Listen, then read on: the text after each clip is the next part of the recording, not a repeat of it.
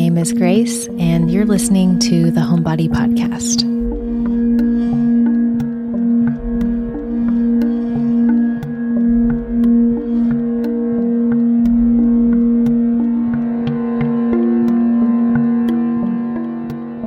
Hi, everyone, and welcome to a new season, a new episode of the podcast. I hope this greeting finds you well wherever and whenever you're listening to this for this upcoming season of the podcast, we have a theme that we're working with. So we're centering the topics and conversations around a couple of different things. And you can think of them as like threads that we're kind of weaving the season through each of the episodes. There might be a thread that relates back to these topics. And the first theme that we are weaving through this new season is water.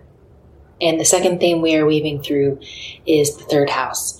And in this episode, which is really opening up this season, I'll share with you how I'm coming at those two things as of right now, at least. I'm sure it will evolve and deepen as we move through the season, and also why I chose to bring them to the forefront and center of the podcast at this time. So let's start with water. This may not be a surprise to many of you if you've been listening to the podcast for a long time. As many of you know, the spirit of water is an, an undercurrent through a lot of what I bring, give and teach. It's a big element to my being and my presence and just kind of how I radiate through the world in general. I even have a course called Water Medicine and the teaching that water is the medicine to the layers and levels of our being has become a really fundamental entry point into how I work. At the core, water medicine is, is really about creating the space, the rhythms, the openings to receive the fullness of the soul back inside of our bodies, receiving that disruptive, wild, poetic force of life and really allowing the soul to fully inhabit our bodies in the here and now. I can't tell you how many people who have gone through that course called water medicine and about halfway through the process or the end say say something like I didn't realize how thirsty I was or I didn't realize that I was literally starving for myself. Many people have said this at some point in taking the course. And that can be a big realization when we're not in that space because our lives can feel so full, right? Our lives feel full of like chit chat and busyness and keeping up and we get our work done and we have this cute thought or look at that meme or this bright idea or so and so said that and this is going on in the news or this hurt and I don't have time to think about that right now. And unless we're really centering in and through the soul, that without, if we're not tending to it, it starts to drift and when it starts to drift or live outside of us or fade, then we we start to lose connection to a really core channel of our being, the channel that's really connected to all timelines, spaces, realities, the void. And we need that channel. We need that river inside of us to be open wide in order to remember who we are and to be the fullness of who we are and to retrieve a sense of purpose and fulfillment in this life. We need it to be in our intuition, our sense of direction as we sail through this daring sea voyage that is our life and also to channel in the frequencies of the world that we want to be here, which in my opinion, is a key part of us walking on the earth at all. So, yes, inviting in the water, which is welcoming the soul. It's going to, you know, disrupt our carefully laid plans. Water will disrupt our schedules, our straight A plus plus student aspirations, which is why, you know, it can be conveniently avoided you know, it's socially acceptable to be well behaved and to follow the rules. It's acceptable to not be hungry for life. It's acceptable to always be on time and in perfect running order and not disruptive. Um, but the soul doesn't really care about that. And so we'll be totally fine, probably ignoring it until we become indescribably thirsty for something that we don't know what it is. We just want something more. We want to feel alive and like touching the ground matters and like the world is alive around us. And maybe we don't feel that way. And then suddenly we realize we don't feel that way. And then we start to get thirsty. And so in that way, the soul starts to call us back to itself. Or maybe in other words, it starts to call itself back into us through this thirst, through this desire for life. And when we have desire, often a common knee jerk reaction is, is to do what we've been taught to do, right? Which is to, well, if I want this, I've got to study hard and I've got to go after it and I've got to go get it and I've got to knock them dead and I've got to go onwards and upwards until I arrive and achieve my way through this fierce will of my muscle to accomplish and acquire what I desire. And there's a place for that heroic effort. I'm not knocking it. I was being hyperbolic, not to make fun of it, but accept that that's really our only mode in a lot of ways. but it's not the mode of water. Water doesn't go onwards and upwards. It goes down and out. It falls from the top of the mountain and breaks apart into rivers, creeks, tributaries until it is then obliterated into the wide open, pounding, pulsing, alive, cosmic ocean. There's nothing wrong with onwards and upwards, but that's not the medicine of water. In the medicine of water, you know, we have to soften here to make space here so that we can receive here, surrender control. We put ourselves in the way of water so that we can get as drenched as possible, which might mess up our makeup or our clothes. And if these are not ways that we have practices around, if that's not a practiced way of being, there's not a whole lot to culturally support us being that way otherwise. So we could easily find ourselves living a life in which we're actually dodging water. And if that's the case, if we're lucky, life will bring us to these waterfall moments where we're gazing off the edge of the cliff, realizing there's no way to get down without dying unless we dissolve, unless we consent to surrender and become fluid and flow gracefully, powerfully off the edge of the rock and splash into the pool below. And why would we want to do that? Why would we say yes to that, right? It's scary. Well, because if we never surrender, we only ever get what we think we want. We only ever get what it is in our willpower to attain.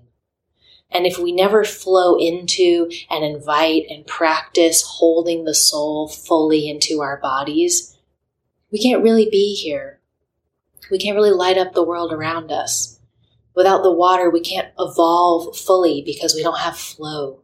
We're controlling and contriving and constricting and manipulating and maybe even having a lot of really good ideas, but we're not living into the fullness of our interstellar nature and our creative purpose. And that itch will start to chafe over time because the water inside, we've dammed it up. We've timed the bridge and the release, so it's just a little bit of water, and only now and only at this time. And the column of light water inside of us then also gets constricted because in order to open, it needs just the yes.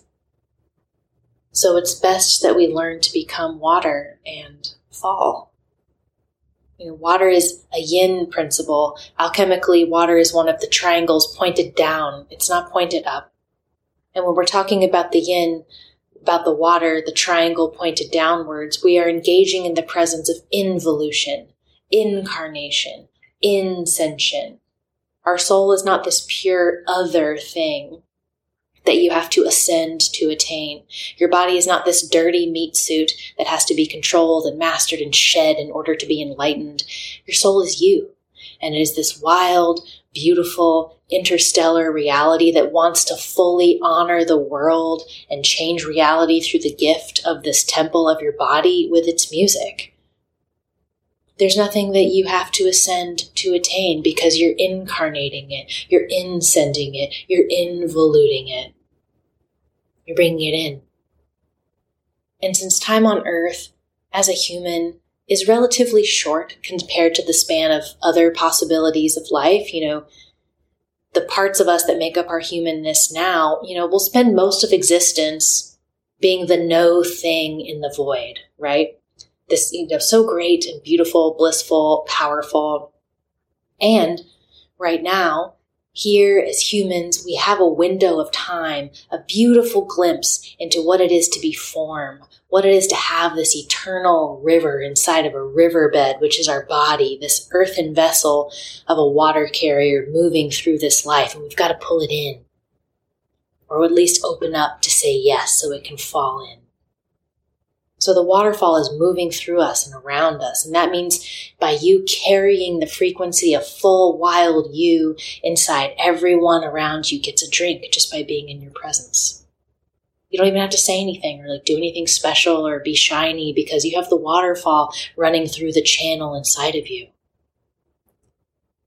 And our bodies are here to be vessels, these seats of the soul, these objects of our devotion, these bridges to our wisdom, our connection to everything we have been and will be in our right now. And the water is our connection to other timelines and realms and realities. And our, it's our conduit for this vibration and frequency and interstellar knowledge. So why would we want it anywhere but deep inside of us, moving through us? The water is not our doing, it's our being. You can't do water. it's not something that you achieve. It's something that you receive. And in the soul space, we will always be bumping up against that cliff's edge. In the water space, we're always running into the cliff's edge, finding ourselves at the waterfall where we've got to turn into water again in order to flow down and flow down and flow down, splash at the bottom, and then we flow down some more.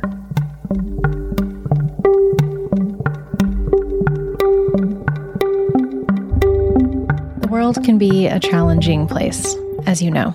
And water medicine is a transmission designed to reorient you back to the refuge and inspiration that you carry inside of yourself, no matter what's going on in the world outside. If you're feeling overwhelmed, disconnected, burned out, or like you're just going through the motions in your life, it could be an invitation to go deeper and let the soul of yourself seep back into your veins. Whether you're feeling creatively blocked, low energy, or just stuck in a rut, water medicine can help you reconnect with your desires, heal from past hurts, and find more joy and resilience in your life and in yourself. People who have taken this course tell me that it changed their lives, that it's something that they revisit over and over again, and that it introduced them to layers of their longing and aliveness that had been blocked for years, or perhaps never even visited. Water medicine is a course designed to help you find your flow and reclaim the wild water within you because the world needs you. And perhaps more importantly, you need you, all of you, and overflowing with your life. If something inside of you feels like a yes, then head over to home-bodies.com forward slash join dash water dash medicine. And you can use the code LISTEN, all caps, to get a discount just for our podcast community. If you're not ready to take the plunge, but you still feel curious, head over to home-bodies.com and take our short quiz that pops up on the homepage to get started on your water medicine journey completely for free. And you can find all of this and more in the show notes below. That's home-bodies.com and you can use the code LISTEN at checkout.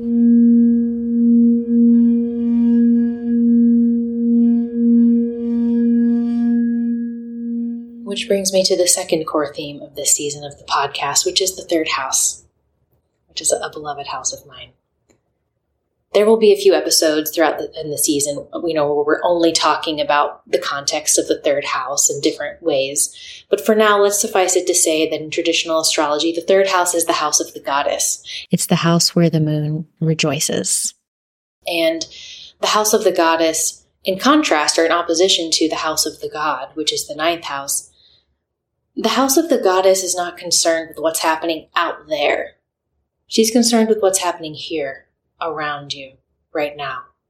The goddess is really integrated with all the domesticities, the baking the bread, the cleaning the house, the community gardens, the neighbors, the caring for the animals, the listening to the plants, appreciating that there is magic hiding behind what we perceive to be mundane.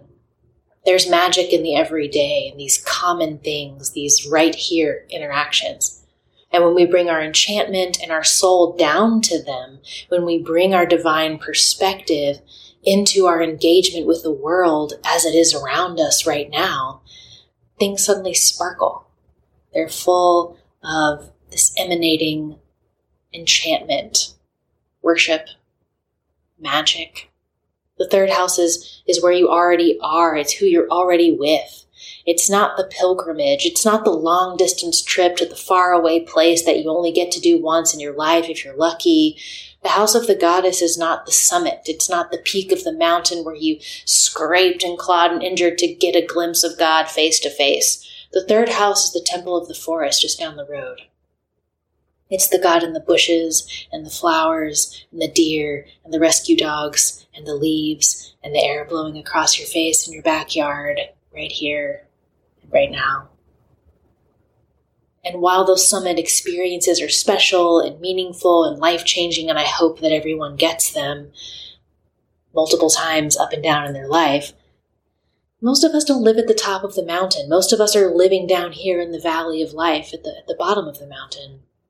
In the third house, we're not renouncing anything, we're yesing life.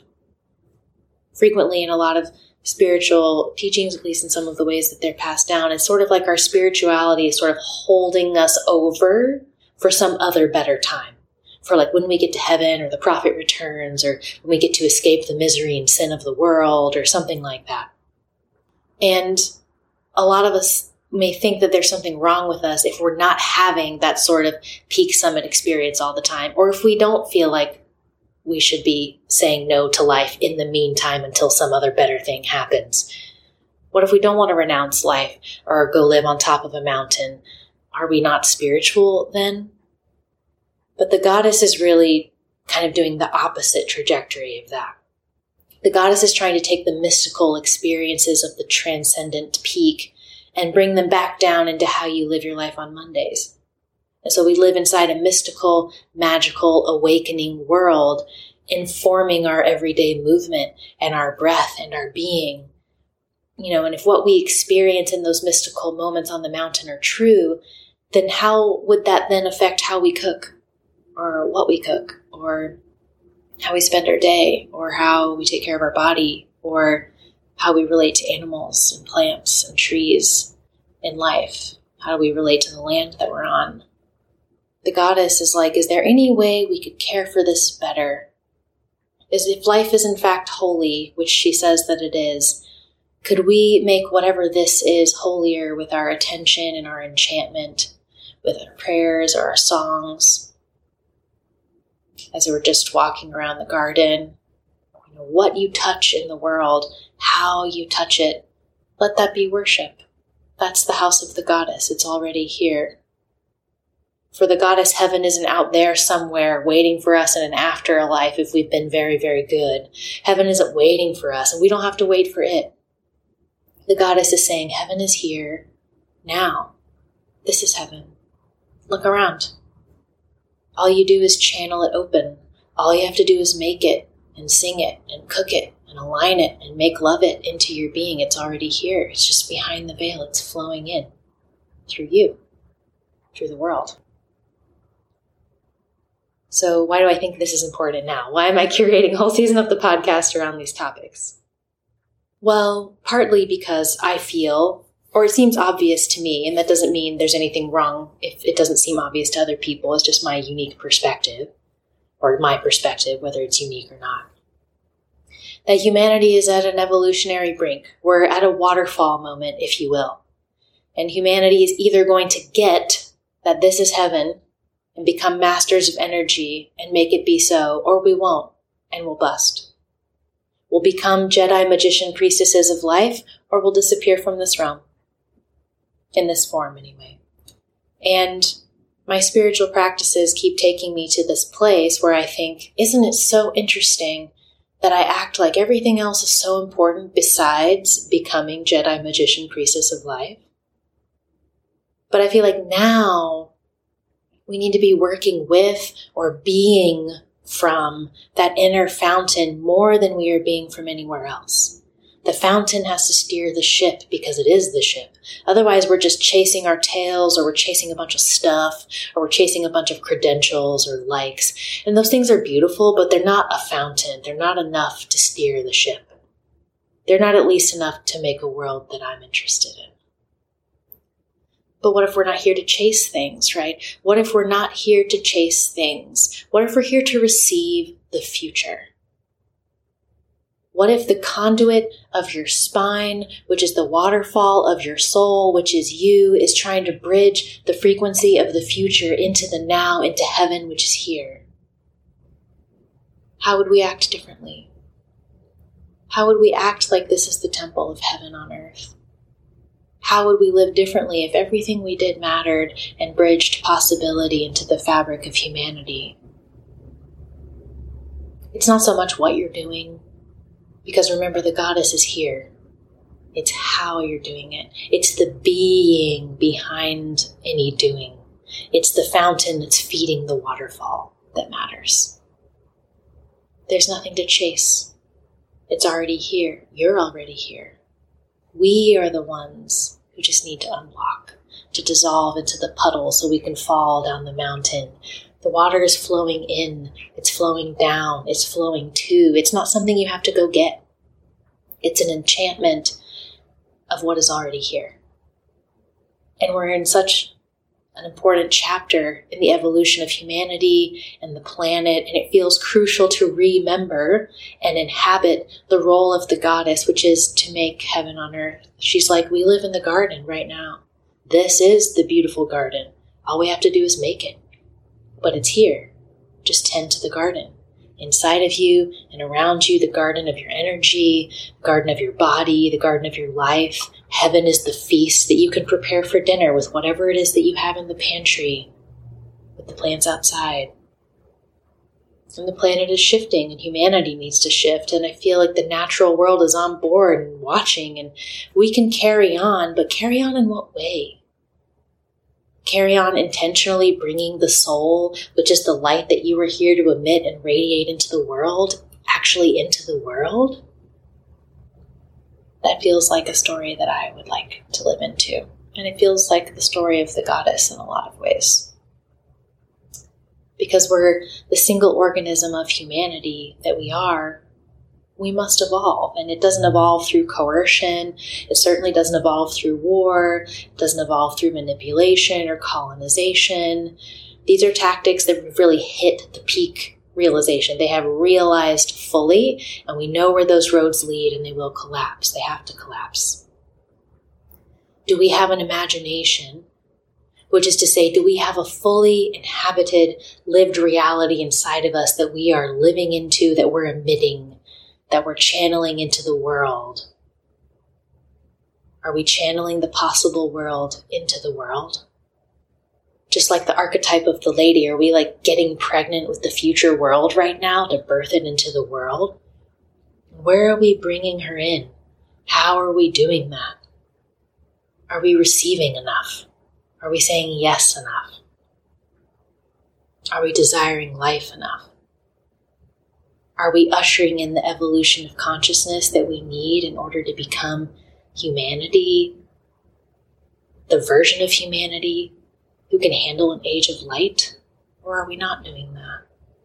And all of nature is here, the goddess is here, the heaven is here supporting this evolution, this turn of the page. How if we just listen to what's already here, to what's coming through, to who we can become, I feel it can be so.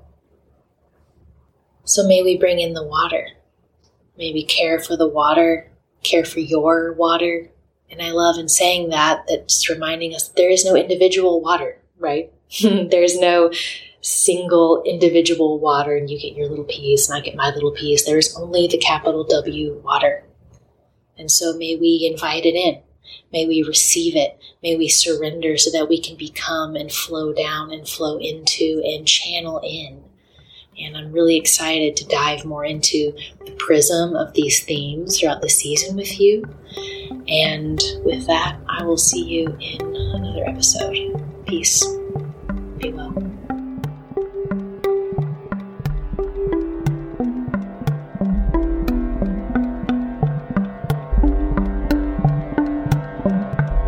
Thank you so much for listening. If you enjoyed the episode, please take a few moments to subscribe to the show, leave us a review, and share the episode. These small tasks help our independent podcast so much. Be sure to also check out the show notes below to learn more about any resources, guests, or sponsors that we shared with you today. Our intro and outro music was created by artists Aaron Palovic and Jared Kelly. Our podcast logo was created by Elaine Stevenson, and this show is produced by Softer Sound Studio. Thank you for being here. Be well. Peace.